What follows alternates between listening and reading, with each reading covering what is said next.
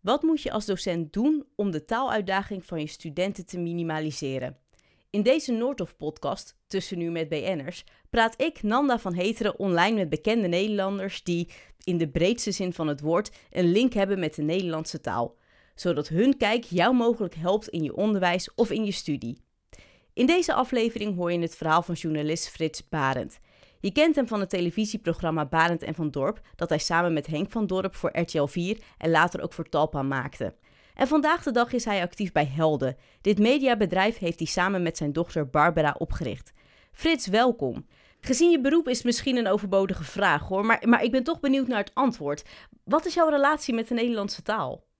Nou ja, ik ben in Nederland geboren en ik ben op straat opgevoed, of ik ben op straat opgegroeid. Uh, Mijn moeder moest door omstandigheden al heel jong werken. Of tenminste, toen ik zes was, zeven. Dus ik ben op straat en dan kon je met taal kon je, je handhaven. Ik bedoel, je, moest, uh, je had geen cent te makken. Je wilde toch meevoetballen en meedoen. Ja, dat was taal een, uh, heel belangrijk. Dat je toch handig was met je woorden. En vanzelf kon je dan ook handiger op andere manieren zijn. En ik heb later ook wel begrepen hoe belangrijk taal is. Vooral uh, toen ik voetbalde en op het voetbalveld...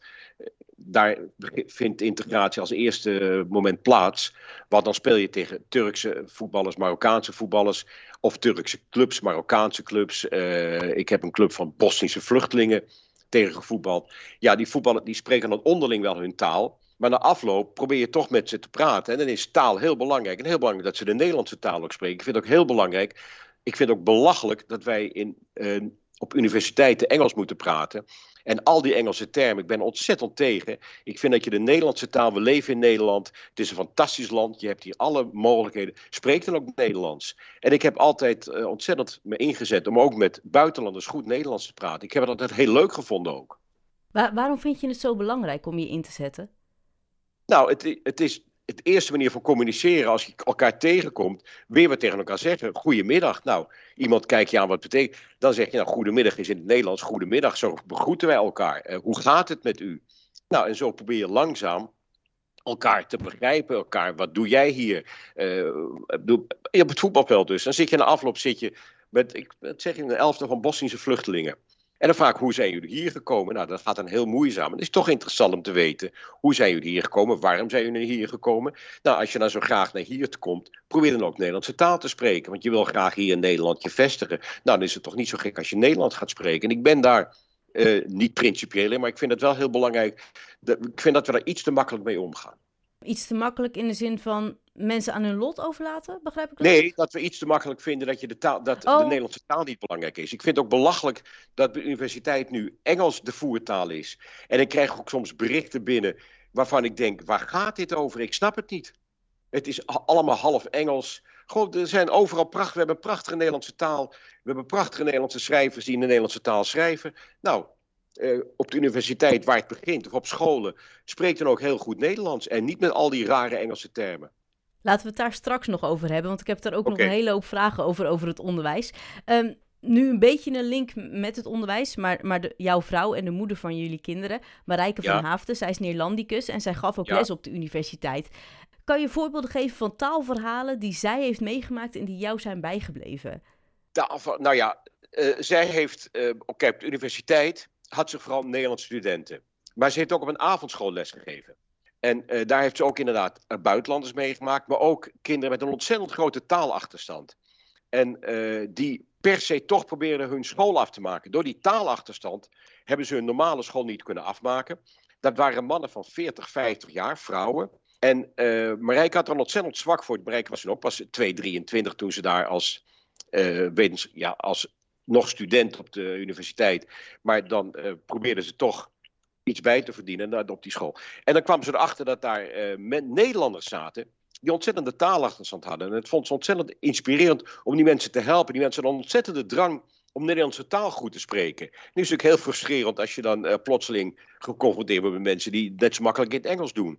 En dat, dat, en dat, we hebben dat altijd samen gehad. We hebben ook geprobeerd onze kinderen, nou ja, ook veel voor te lezen.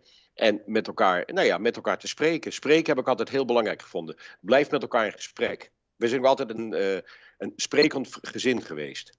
Misschien wel iets te veel.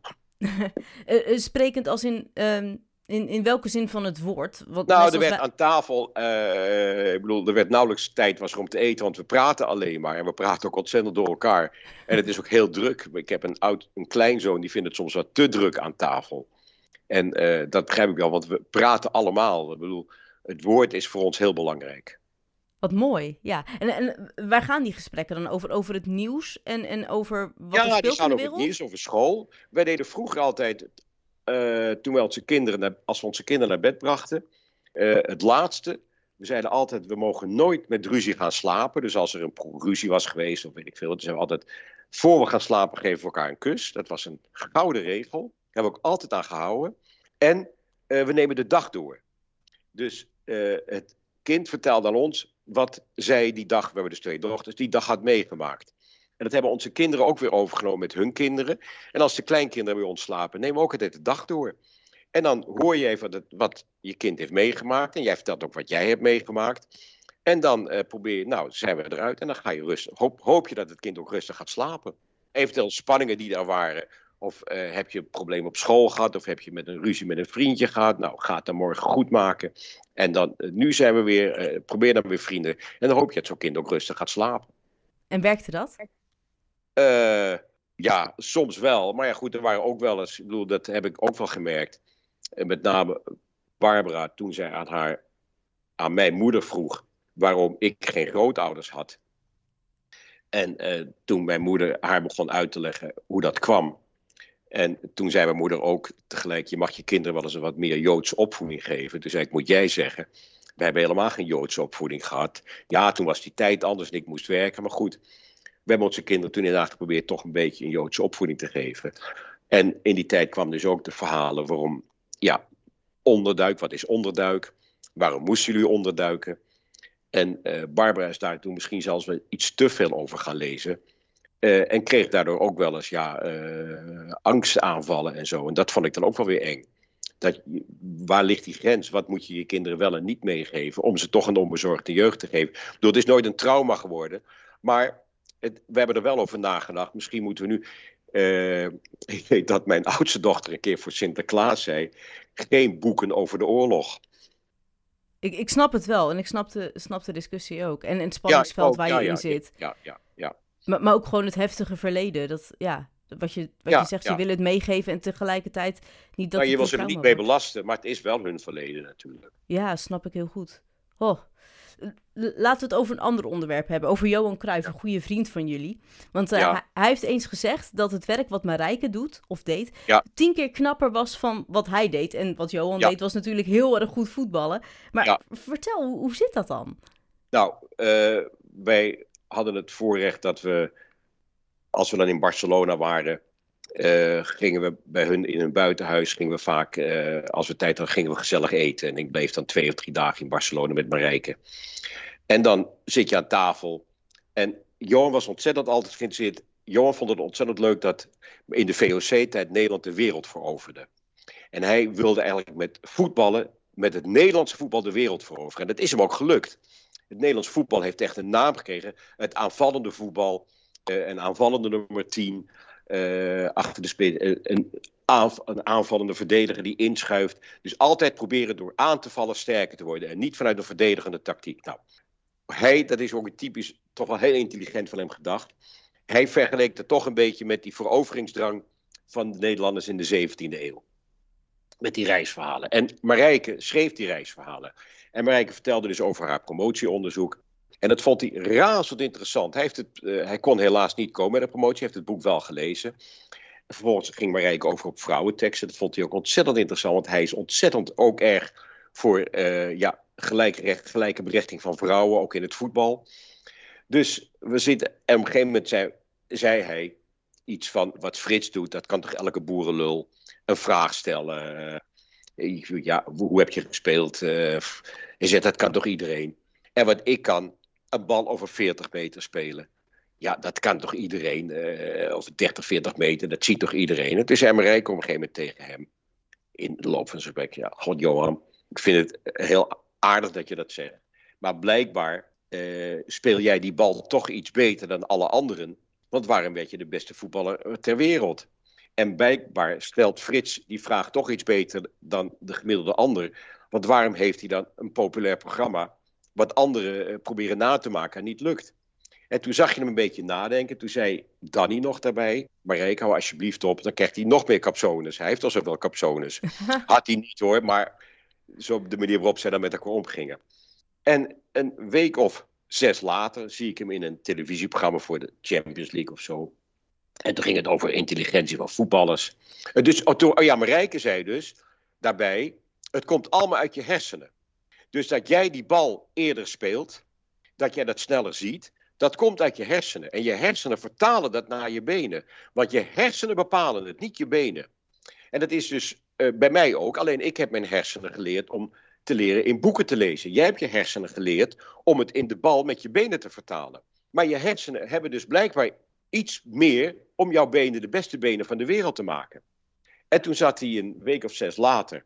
En toen zei hij ineens, ja, wij voetballers worden toch altijd een beetje gezien als dom. Maar ja, het komt wel uit onze hersenen allemaal. Dus misschien zijn we toch niet zo dom. Nou ja, en toen moest ik vreselijk lachen. En toen belde ik hem ook. Toen zei hij, ja, ja, ja. Want hij wil nooit iets toegeven. Hij geeft nooit iets toe dat hij het van een ander gehad heeft. En toen zei Danny ook later wel, ja, hij heeft daar behoorlijk over nagedacht. En later zei hij ook wel inderdaad dat hij het leuk vond wat Marijke deed. Maar dat hij ook wel in kon zien dat hij misschien zelf ook de domste niet was. Want Marijke zei ook tegen hem, kijk, jij, Frits heeft toevallig... Ik kom uit een soortzelfde gezin. We komen altijd een gebroken gezin, alleen een moeder. Ik had het voordeel uh, dat ik op een school zat en ja, allemaal tienen hadden. Dus ik moest naar het Vossius Gymnasium, wat ik echt niets aan vond toen. En uh, hij deed op school helemaal niks. Dus hij, ja, hij ging gewoon naar de MULO, maar hij was alleen maar aan het voetballen. Ik was iets minder aan het voetballen dan hij. Dus ik had het geluk dat ik dan naar het gymnasium werd gestuurd. Nou, hij is bij Ajax, maar Marijke heeft hem gewoon overtuigd. Het komt allemaal uit je hersenen. En dat jij zo goed kan voetballen, betekent waarschijnlijk dat je bovenmatig intelligent bent. Wat een mooie anekdote. Ik zit echt ademloos uh, te luisteren, ja. Oké. Okay. Ja, ik, ik ben nog zo benieuwd, hè. Want we hebben het wel gehad over uh, je, je vroegere jeugd, hè. Dat je de kranten ja. las en, uh, ja. en voetbaltijdschriften. Uh, maar in de loop van je ontwikkeling in het onderwijs, bijvoorbeeld op het gymnasium. Welke rol ja. speelde taal toen in je ontwikkeling? Kijk, als je goed in wiskunde was... Dat is heel raar eigenlijk vroeger op scholen. Een jongen, als hij goed in wiskunde was, die moest beta gaan doen. Of die jongen misschien geïnteresseerd was in literatuur, of in toneel, of in theater, of in film. Daar werd, ja, daar werd niet naar gekeken. Een jongen die goed kon leren, deed beta. En ik kon, ja, ik kon redelijk leren. Ik bedoel, huiswerk deed, maar ik kon wel redelijk leren. Dus toen die keuze kwam, moest ik beta gaan doen. Maar ik had helemaal geen interesse in beta. Ik interesseerde me totaal niet voor natuurkunde of scheikunde. Ik was veel meer geïnteresseerd. Ik was een alfa-kind. Ik wilde lezen. Ik, wilde, ik was gek op geschiedenis. Ik had een geweldige geschiedenisleraar. Douwe de Boer. Van Lodewijk de Boer. De componist. Uh, en die gaf op een zodanige manier geschiedenis. En ook Nederlands van mevrouw Keesing en meneer Thierrooi. Ik had echt goede, geweldige leraren. Ja, die wekte mijn interesse in de alfavakken. En door hen, door Douwe de Boer, uh, ben ik ook al vrij snel, ja, ook weer stom boek over de oorlog gaan lezen. Ik weet, er stond één boek bij ons in de boekenkast, van uh, H. Wielek, Kwikzilver. Toevallig zat ik bij zijn dochter in de klas, maar daar kwamen we pas later achter, omdat Wielek dus een pseudoniem was. De oorlog die Hitler won. En dat boek fascineerde me al. Het was het enige boek wat bij ons in de kast stond. En dat boek fascineerde me al vanaf mijn negende, tiende. Ja, een heel stom.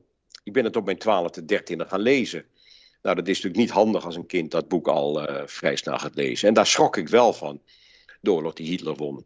Oorlogsboeken hebben me altijd geboeid. En ik was vrij snel, uh, ja, god, uh, Jan Wolkers, Reven. Ik bedoel, voor een, uh, een puber waar natuurlijk waar, uh, de liefde in beschreven werd op een manier uh, dat je niks meer hoeft voor te stellen. Ja, dat waren boeken die mij wel ontzettend aanspraken. Dus ik was een groot Wolkers-fan, een groot Reven-fan. Uh, en Reven had ook nog op het Vosjes gezeten, dus dat werd erg gepropageerd dat je Reven las. Maar ik was al vrij snel, ik heb achteraf, ik heb wel eens nagedacht, heb ik veel meer boeken gelezen dan ik zelf gedacht had. Ja, is dat zo? Ja, ja. Ik dacht dat ik helemaal niet zoveel las, maar ik heb toch blijkbaar behoorlijk wat boeken gelezen in mijn, in mijn schooltijd. En ik vond het ook leuk, ik vond ook geen uh, plicht om boeken te lezen, want je moest dus voor je eindexamen boeken lezen. Ja, dat waren dan de boeken waar ik eigenlijk helemaal niet zo geïnteresseerd in was. Maar... Uh, Ik bedoel, ik ben ook eens een keer op de lagere school de klas uitgestuurd. Toen moest je een liedje zingen. En uh, ja, dat was dan een, een of andere zo'n kut kinderliedje. En ik was toen al gek van Bonacera van uh, Louis Prima. Volgens mij was het nog la- was het Bonacera. En ik zong toen Bona- wilde Bonacera gaan zingen. En ik werd na de uh, vierde strook werd ik de klas uitgestuurd. Dit, dit verbaast het... me echt. Ja, nee, echt. Dat, dat was niet de bedoeling dat je dat zong. En toen? Nou ja, goed, ja. Ik, ik, ik, ik, heb mij nooit, ik, bedoel, ik heb op het Vossius Gymnasium ook meer buiten de klas en in de klas gestaan. Dat deed me nooit zoveel. Gezag heeft mij nooit... Uh, dat heb ik van mijn moeder meegekregen.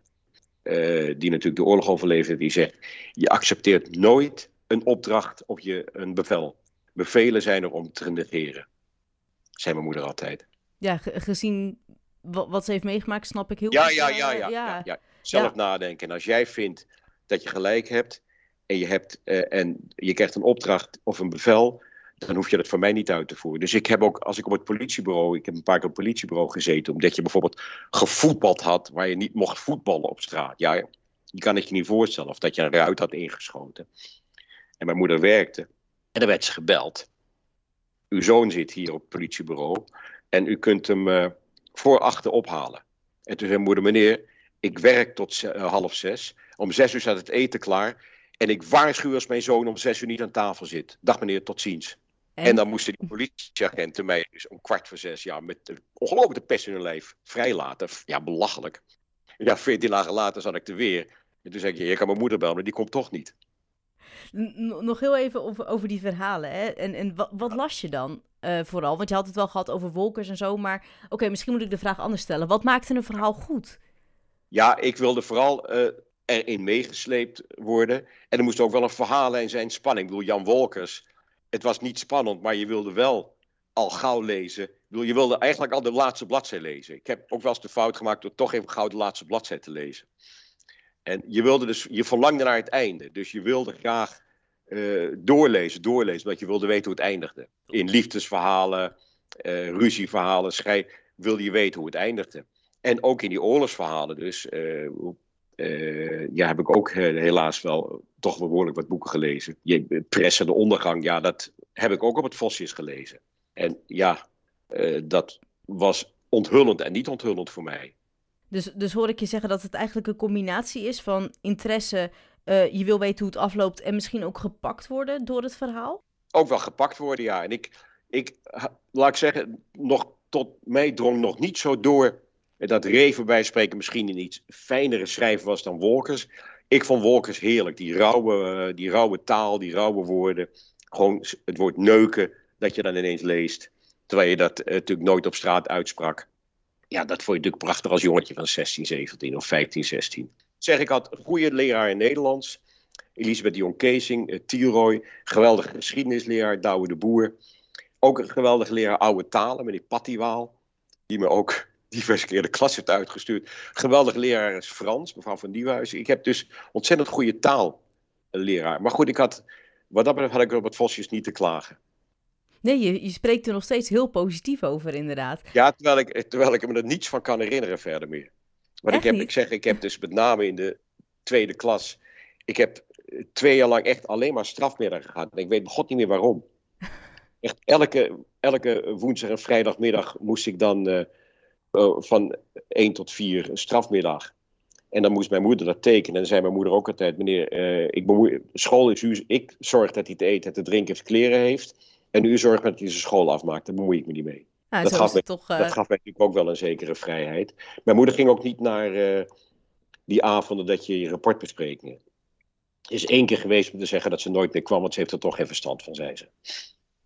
Maar ja, het is hoe dan ook toch goed gekomen, hè? Ik bedoel, okay. Ja, ja, ja, ja. Maar ook denk ik door die manier waarop mijn moeder mij zelfstandig gemaakt heeft. Want we, ik was ook alleen met mijn broer. Ik had een oudere broer die overigens ook ontzettend op mij lette. Dat was natuurlijk eigenlijk heel tragisch. En een jongen van uh, elf toen uh, al ook een soort vader moet zijn voor een jongen van zes. Ik was toen, ik werd net zeven toen mijn vader vertrok. Mijn, va- mijn broer was toen elf en die nam toen als het ware de vaderrol op zich. Ja, dat is natuurlijk ook eigenlijk veel te jong. En die deed boodschappen ook. Een jongetje van elf, twaalf jaar is natuurlijk ook eigenlijk ja, walgelijk als je eraan terugdenkt hoe mijn vader dat geregeld heeft. Want mijn moeder ging de, ja, was 's ochtends de deur uit. En mijn broer haalde dan brood bij een bakker waar het brood twee cent goedkoper was. En dat deed hij voor mij. En dat heb ik achteraf veel te weinig gewaardeerd. Wow. Ja, ik, ik ben hier stil van, inderdaad.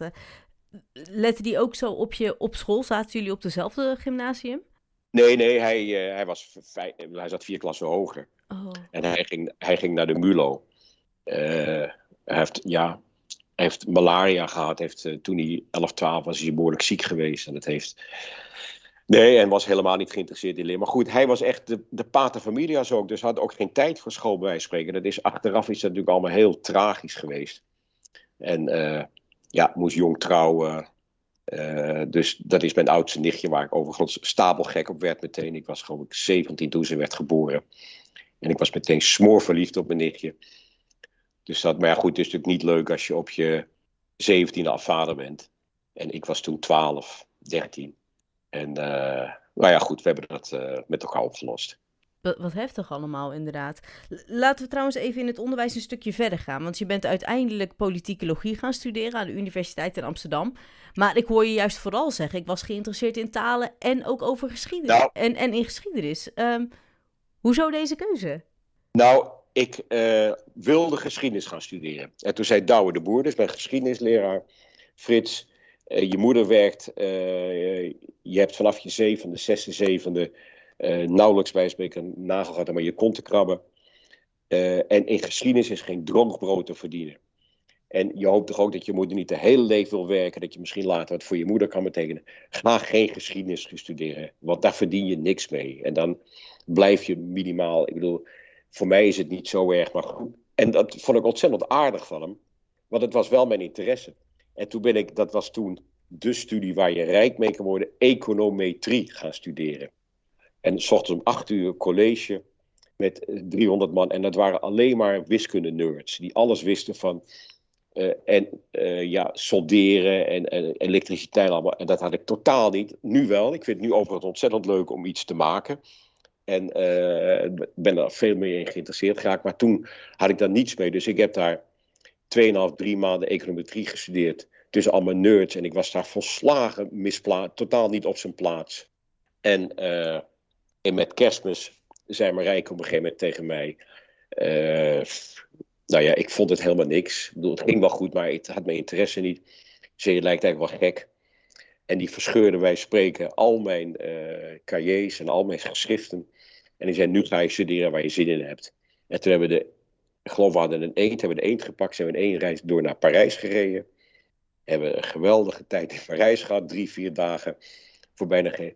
En toen hebben we teruggereden en toen heb ik inderdaad besloten na de vakantie, met na in politie, een andere cursus studie, en dat was politicologie, want ik had er interesse in.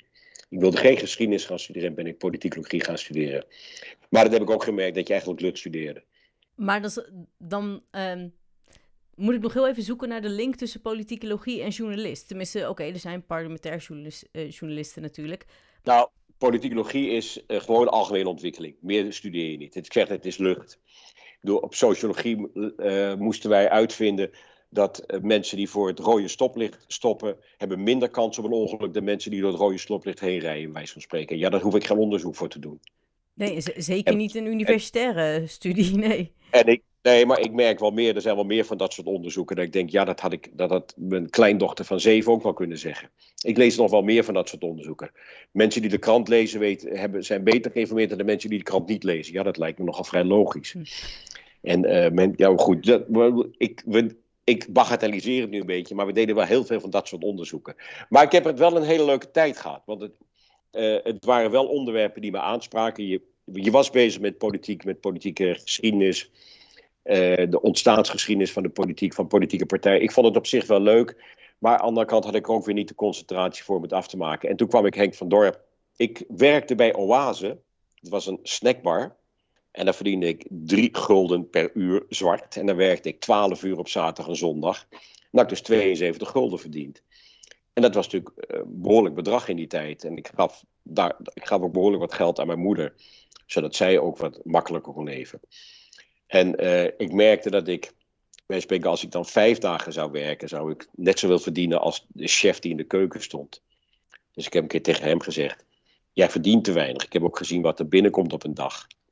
Uh, je stond echt, uh, als die zaak openging, was een geweldige zaak. En een ontzettend aardige man overigens, die baas hoor. Was een, geen nare man. En uh, ik zei, je moet zorgen dat je meer verdient. Want jij hebt al een kind, ik heb geen kind.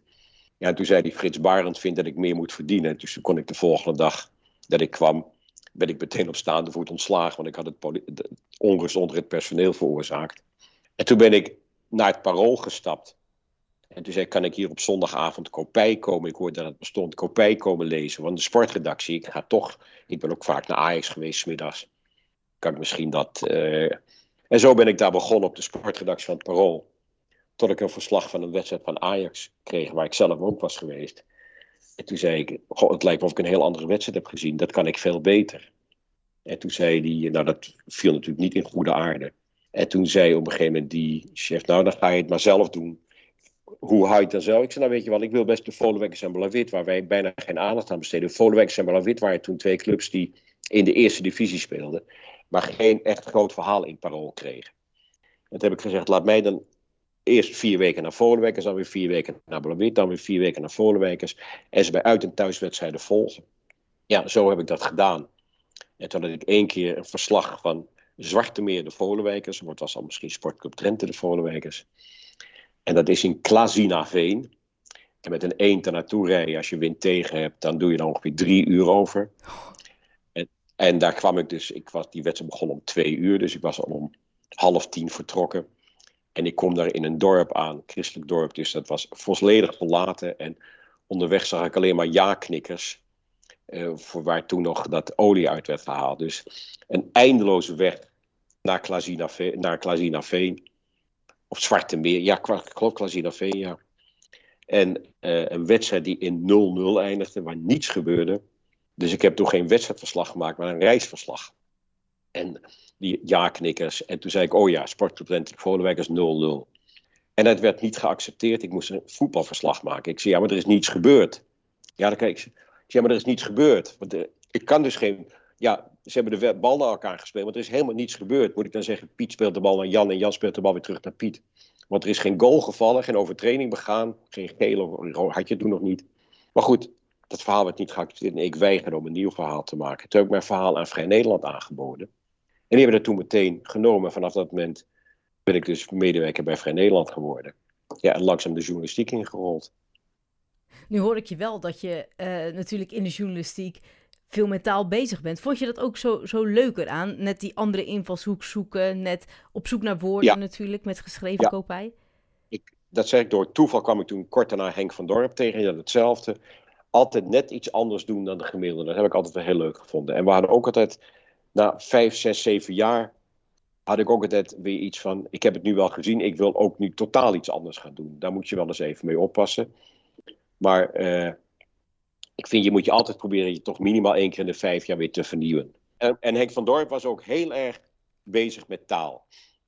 Ik bedoel, dat uh, het programma, alleen al de titel van het programma wat wij toen gingen maken voor Radio Veronica, Sportief zijn beter worden, is een hele leuke. Ik weet niet, zeg jij dat wat? Sportief zijn beter worden? Denk het niet, hè? Nee, sorry, nee. Nee, nou, Sportief zijn beter worden was een parodie op het programma van dokter Van Swol, Ziek zijn beter worden. En het is ook ontzettend geestig dat Henk van Dorp daarvan maakte, sportief zijn beter worden. En zo probeerden we altijd wel met uh, taal te, spreken, te spelen, ja. En, en hoe ging dat er dan aan toe, uh, wanneer jullie ook een tv-programma gingen maken? Hoe waren jullie dan met taal bezig? Ik was nog te jong om te kijken naar Barend en van Dorp. Sterker nog, ja, ik mocht niet, nog niet opblijven tot zo laat. Je bent niet bewust met taal bezig, maar je, wat wij allebei denk ik goed konden, was wat heel veel journalisten helaas niet doen. Die zijn zo bezig met hun volgende vraag. Luisteren. Dus heel erg goed luisteren. Wat zegt diegene? En daarop ingaan. En daar was Henk ook een meester in. En Henk was bovendien nog heel geestig. Had echt ontzettend geestig op. Men kon heel geestig uit de hoek komen. Was quasi heel stil. Een beetje filosofeel. Met een pijprook zat hij dan te luisteren. En plotseling, pats, kwam er een opmerking. Die een gesprek een totaal nieuwe wending kon geven. En dat is natuurlijk ook taal. Dat je goed luistert. En iets doet. En daar dat gaat vertalen in een nieuwe vraag. Ga je dan ook onvoorbereid uh, het gesprek in? Nou, niet onvoorbereid. We bereiden ons wel.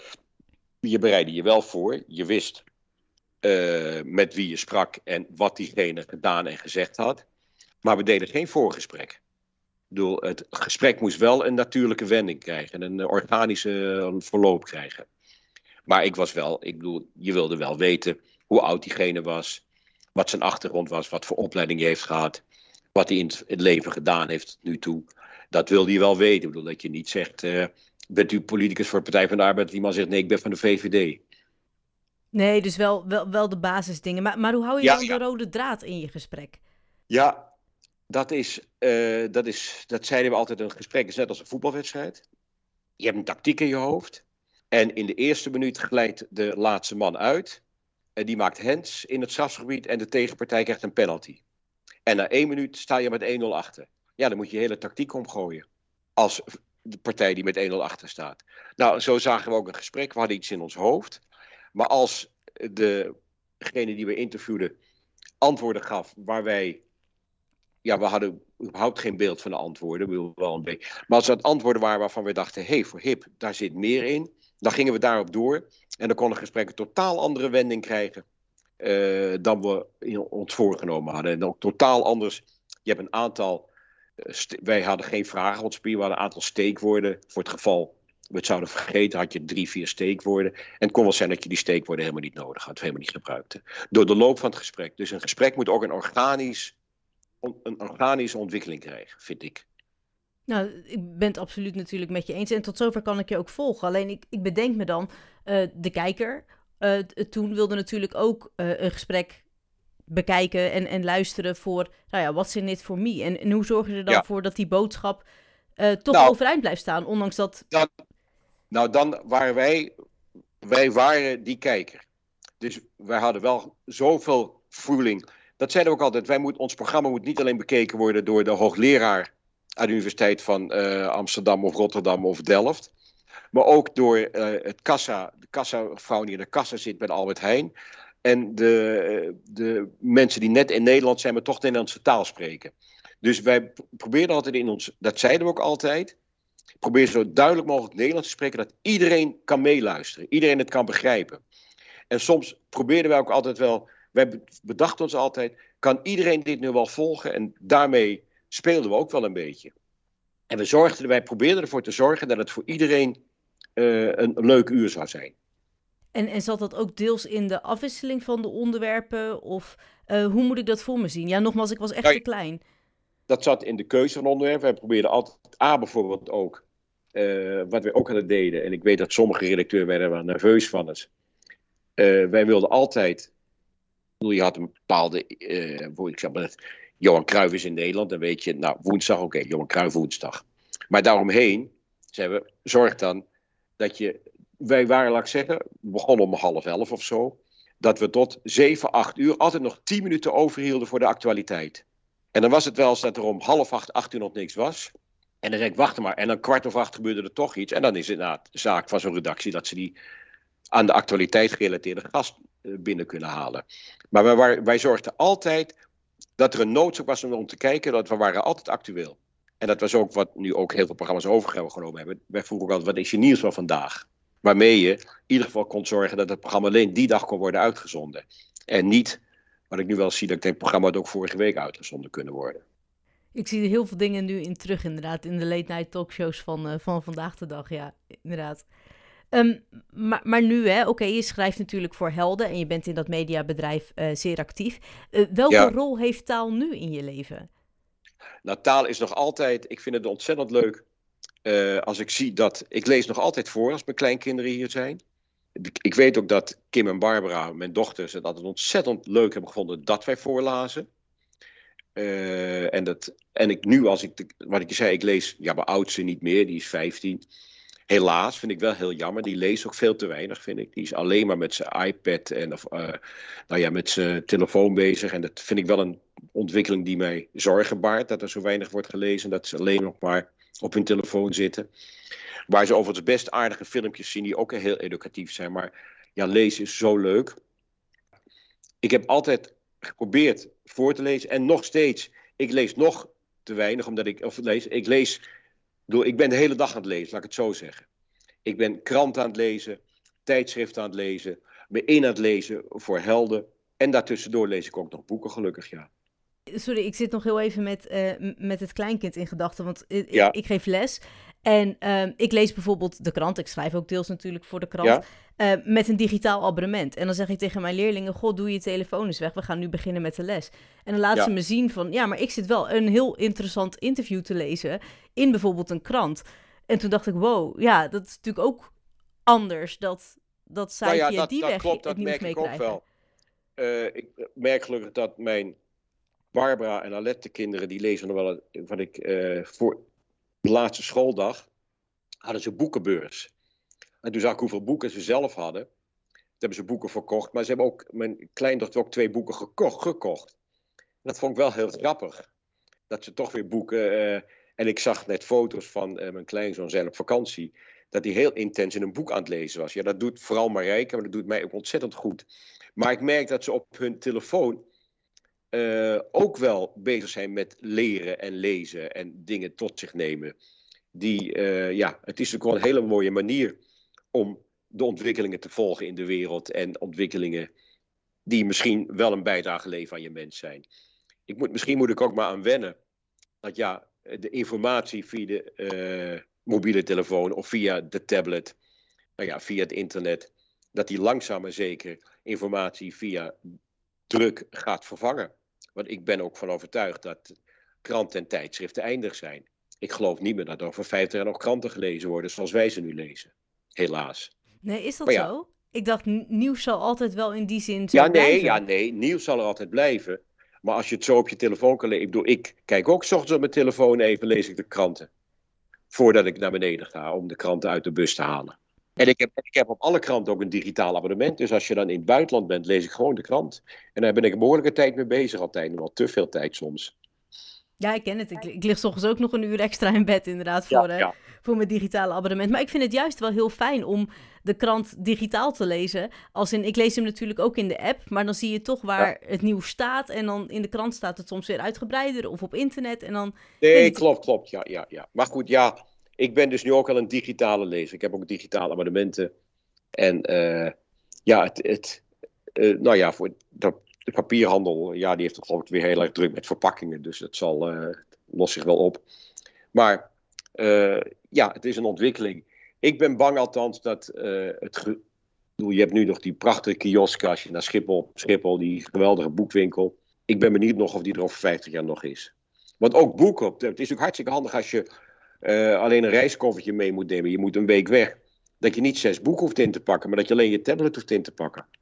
Ja, er zitten natuurlijk ook wel voordelen aan, inderdaad. Ja, ja, ja. Maar ja. het, het hebben maar, maar van ik het, vind het, boek... het lezen, ik vind het nog lekker om een boek in handen te hebben. Ja, ik ook. Ja, daar kan ik ook uren mee, uh, mee wegschuimen, ja, inderdaad, in ja. bed. Maar deze podcast is natuurlijk voor uh, docenten in het hoger onderwijs. Heb je ja. drie tips voor hen, hoe zij studenten meer met taal bezig kunnen laten zijn? Nou ja, eerst moet je laten weten dat taal, uh, we, we leven met elkaar. We zijn geen, we on, waar onderscheiden wij ons van de andere zoogdieren? Doordat wij taal hebben. Ik bedoel, uh, honden en poezen en leeuwen pra- schrijven niet, praten niet. Die schreeuwen en die hebben natuurlijk ook communicatiemiddelen. Maar wij hebben de taal als communicatiemiddel. En dat onderscheidt ons, waardoor wij ook een beschaving hebben. Dus ik vind inderdaad de taak van docenten om te laten zien, doe dan wat met die taal. Dus niet alleen om, wij spreken, uh, eten te bestellen of te schreeuwen. Of, uh, maar zorg ook dat je echt met elkaar communiceert. En weet dan wat over je taal ook. Hoe is taal ontstaan? En ga dus ook proberen jezelf te verrijken via taal. En dat kan dan via lezen, uh, via boeken. En het is heel belangrijk dat je dus ook... En je wil weten, hoe is Nederland... Ja, dat weet, hoop je toch dat we... Hoe is Nederland geworden wat Nederland geworden is? Nou, dat is dan door geschiedenisboeken te lezen. Nou... Wat heeft Nederland gemaakt of dat het is? Dat is ook de, liter- de verscheidenheid in de literatuur. Door gigantisch veel schrijvers die we hebben. Dus lees eens een boek en kijk eens of zo'n boekje boeit. En ik weet bijna zeker, als een, een kind van uh, zes een boek van uh, Jan Wolkers pakt, dat hij denkt, god ja, vind ik toch wel leuk om te lezen. Uh, of ja, een kind wat uit Nederlands-Indië komt, of een Indische roots heeft, dat een boek leest wat met Nederland-Indië te maken heeft, dat je dat toch denkt, goh, wat leuk, dat zijn wel mijn roots. Uh, of meisjes die lezen over, uh, nou ja, er zijn heel veel goede vrouwenschrijvers op dit moment. Nou, ik denk dat heel veel meisjes zich kunnen herkennen in wat die vrouwen schrijven. Wat zij als meisje hebben meegemaakt. En dan hoop ik dat, en dat is ook de taak, vind ik, van leraar en school. Zorg dan dat je boeken zoekt die aansluiten bij die kinderen. En dan gaan ze misschien vanzelf ook wel andere boeken lezen. En ja, meer lezen. Maar ik, ik ben altijd blij als ik ergens kom en ik zie boeken staan. Een boekenkast is voor mij een teken van leven. Oh, ook op het hoger uh, onderwijs? Ja, juist.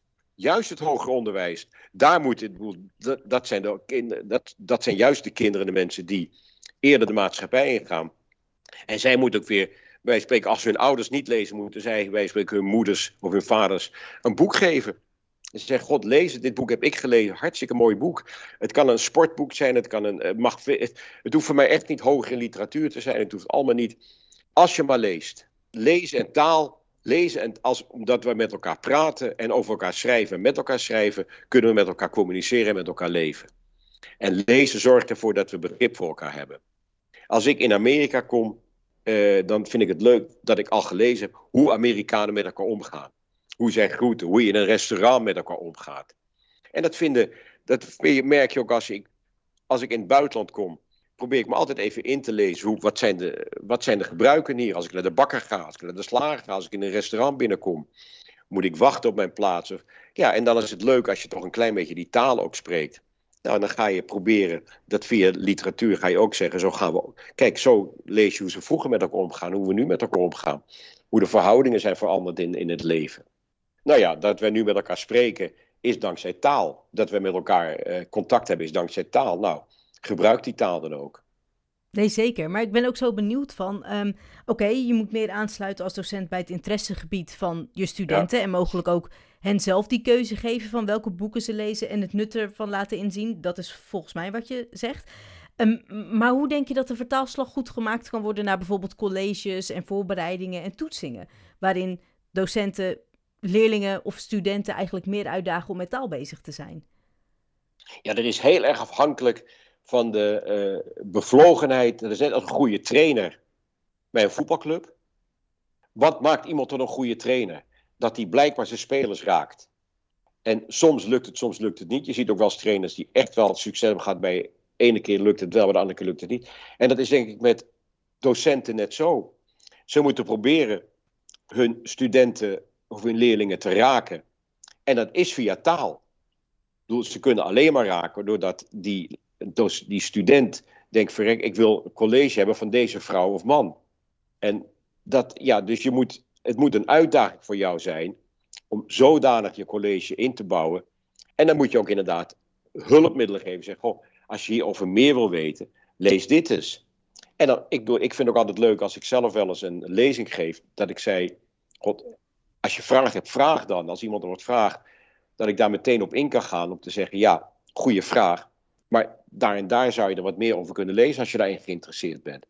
En het is, het is ook een wisselwerking, maar dat is net, ik vind een, ik zie een leraar is een, is een trainer, is een leraar, het, de vakken raken elkaar heel erg. En je moet er voor zorgen dat jij, ja, dat je je studenten raakt. En dat is met een trainer net zo, die moet zijn spelers ook raken. Of speelsters. We hadden het eerder over taaluitdagingen. En jij zei in ons voorgesprek dat in andere landen, of in ons schriftelijke voorgesprek dan, dat ja. in andere landen de taaluitdaging niet zo speelt, omdat daar taal in het uh, hoger onderwijs ook een vak apart is. Denk je dat ja. daar de oplossing ligt in Nederland? Nou, ik vind het echt ongelooflijk dat A, Nederland soms helemaal niet meer bestaat. Dat je buitenlands taal spreekt. Door in Frankrijk, uh, ik, heb net, ik heb me net toevallig verdiept in Uh, die Nederlandse wielrenner die in Polen dat ongeluk gehad heeft. Fabio Jacobsen. Mm-hmm. En die is dus geopereerd in Polen. En het probleem was, tussen aanhalingstekens, dat die Poolse artsen alleen maar Pools spraken. En een heel klein beetje Engels. Maar bij ons, een arts, wij hebben artsen die niet eens Nederlands spreken, bij wijze van spreken. Nou, dat is toch de, de omgekeerde wereld. En waar je komt, of je in Frankrijk komt of in Spanje, elk land is trots op zijn taal. En daardoor heb je ook Uh, nou ja, bekend, bekende Spaanse schrijvers, bekende Franse schrijvers, ook bekende Poolse schrijvers tegenwoordig, dat lees ik ook tegenwoordig ook. Maar koester je taal. En via taal kun je, kun je elkaar bereiken. Kun je, ja, maar goed, ik heb dat al een paar keer gezegd. Taal is toch de manier om, met, om taal zorgt ervoor dat we normaal met elkaar omgaan. En het is inderdaad de taak van docenten om dat ook over te brengen. Dat je daardoor ook boeken moet lezen. Want dan weet, daardoor begrijp je ook meer van de mensen om je heen. Ik ben, ik ben het echt helemaal met je eens. En tegelijkertijd denk ik, we hadden het ook eerder over de V O C, hè, in het kader van ja. Johan Cruijff. Is het dan niet zo dat door de geografische ligging van Nederland en uh, ten opzichte van andere landen, dat we relatief een klein land zijn en zo, um, dat we juist wel internationaal meer uh, daarop moeten gaan? Dus dat de oplossing wel ligt in Nederlands als één vak, maar dat andere vakken wel in het Engels worden gegeven? Of zie ik het helemaal verkeerd? Nee, goed, we, zijn, we worden steeds internationaler. En daarom moet je dus inderdaad, Nederlands is je basisvak. En vanuit Nederlands, dan zeg je welk vak wil je erbij leren. Zo heb ik het altijd vroeger ook op het gymnasium. Welke vakken, ja, we hadden Frans, Engels, Duits, Grieks en Latijn. We hadden vijf talen. Maar ik bedoel dat je dan zegt, nou niet Frans, Duits en Engels. Welke talen kies je? Nou, dan is het aan jou om te kiezen en het aan de docent in overleg. Wat, de, hoe wil jij later leven? Wat denk je dat je gaat leven? Nou, ik denk dat ik wel graag veel naar Oost-Europa op vakantie wil. Nou, dan zou ik Duits als vak bijnemen. En is het toch heel normaal en heel leuk dat je vanuit... En als je goed Nederlands spreekt, dan ga je vanzelf ook goed Duits spreken. En dan begrijp je ook de verbindingen in het Duits. Duits heeft een taal met ontzettend veel verbindingen. Uh, met uh, een meewerkend voorwerp, leidend voorwerp, wat wij veel minder hebben dan de Duitsers. Nou, als je dat in het Duits leest, snap je dit in het Nederlands ook weer veel meer. En die Duitsers gaan die taal echt niet aanpassen, hoor. Die gaan echt niet zeggen, ich en mich wordt hetzelfde in het, in het vervolg. En du en sie. Uh, we gaan du en sie af, uh, door, door één woord nog voor du en sie. En die Fransen met tu en vous, houden ook tu en vous erheen. Zoals u en jullie, of jij en jullie, of jij en u. En wij, ja, wij gooien onze taal maar. Je mag taalfouten maken. Jij rijdt, mag met een D geschreven worden. Ja, ik zie dat in Frankrijk en Duitsland en Engeland nog niet zo gebeuren. En ik vind dat eigenlijk ontzettende zwakte van de, van de mensen die het bepalen. Wat, wat zouden we eraan kunnen doen op, op het niveau van hoger onderwijs? Nou, uh, je taal koesteren en niet toe... En Be, grote bezwaren maken tegen de anglisering, of hoe dat noemt, uh, van, de, van de Nederlandse taal. Ik zie soms, nou wat je zei, ik zie soms zinnen, ik denk, meneer, waar gaat dit over? Hebt u het over? En ik vraag het ook altijd, hè, deden we ons programma ook altijd, ik zei, meneer, ik snap u eigenlijk niet, wat zegt u nu precies? En ik, maar ja, je weet het zelf, ik heb nu de voorbeelden niet bij de hand, maar dan hoor ik iemand, ook in een talkshow, en denk ik, verrek, waar heeft hij het over? Ik heb nog geen drie woorden Nederlands gehoord. En ik vind dat is ook voor de talkshow-hosts en van radio en televisie, van mensen in de media. Ik bedoel, gelukkig de kranten uh, zijn wel echt goed te volgen. Nou, het is echt wordt goed Nederlands geschreven. Binnen, daar heb ik alle kranten hoor. Telegraaf, A D, Volkskrant, Trouw, N R C, Parool. Daar is echt niets op aan te merken. Maar ik denk dat in, in, in de wetenschap... Uh, nou ja, ik weet het op de universiteit toch ook. Sommige colleges worden in het Engels gegeven. Nou, belachelijk. Belachelijk. Dus eigenlijk is je pleidooi dat er uh, Nederlands gewoon ook als, als vak erbij uh, moet komen? Nederland, nee, Nederland is een... Ja, nou ja, hoeft, kijk, als je scheikunde zit, hoef je geen Nederlands... Maar je wordt geacht wel goed Nederlands te kunnen spreken. Nederlands is de basis. Uh, bedoel, we, we ontbijten 's ochtends ook. Ga je het toch ook niet afschaffen? Dus je kan s'avonds wel ontbijten. nee, bedoel, uh, Nederlands is de basis. Duidelijk. En, en, ik vind dat, en ik vind dat het de taak van de universiteit, van de regering, van de overheden, dat Nederland de basis blijft, Nederlands. En we moeten niet toegeven aan die anglisering. Ik bedoel, die Engelsen vinden het, denk ik, belachelijk dat wij Engels op de college... Er zijn colleges waar je alleen maar Engels moet, waar je alleen maar in de Engelse taal, omdat er zoveel Engelse studenten hier naartoe komen. Nou, dan gaan ze toch lekker Nederlands leren. Als ik naar Engeland ga, krijg ik er ook geen college in het Nederlands. En misschien ben ik nu heel ouderwets of uh, reactionair, maar... Mijn dochter, jongste, heeft in Amerika gestudeerd. Nou, volgens mij eh, was er niemand die zei, we geven jou wel college in het Nederlands. Nee, dat, dat kan ook niet natuurlijk, nee. Maar hier doen we het wel. Nou, ik vind het een heel goed pleidooi en een hele goede, goede manier van afsluiten. Dank je wel in ieder geval dat je hier te gast was en dat je je taalverhalen met okay, ons deelde. Oké, okay. Maak iets moois van. Dank je wel.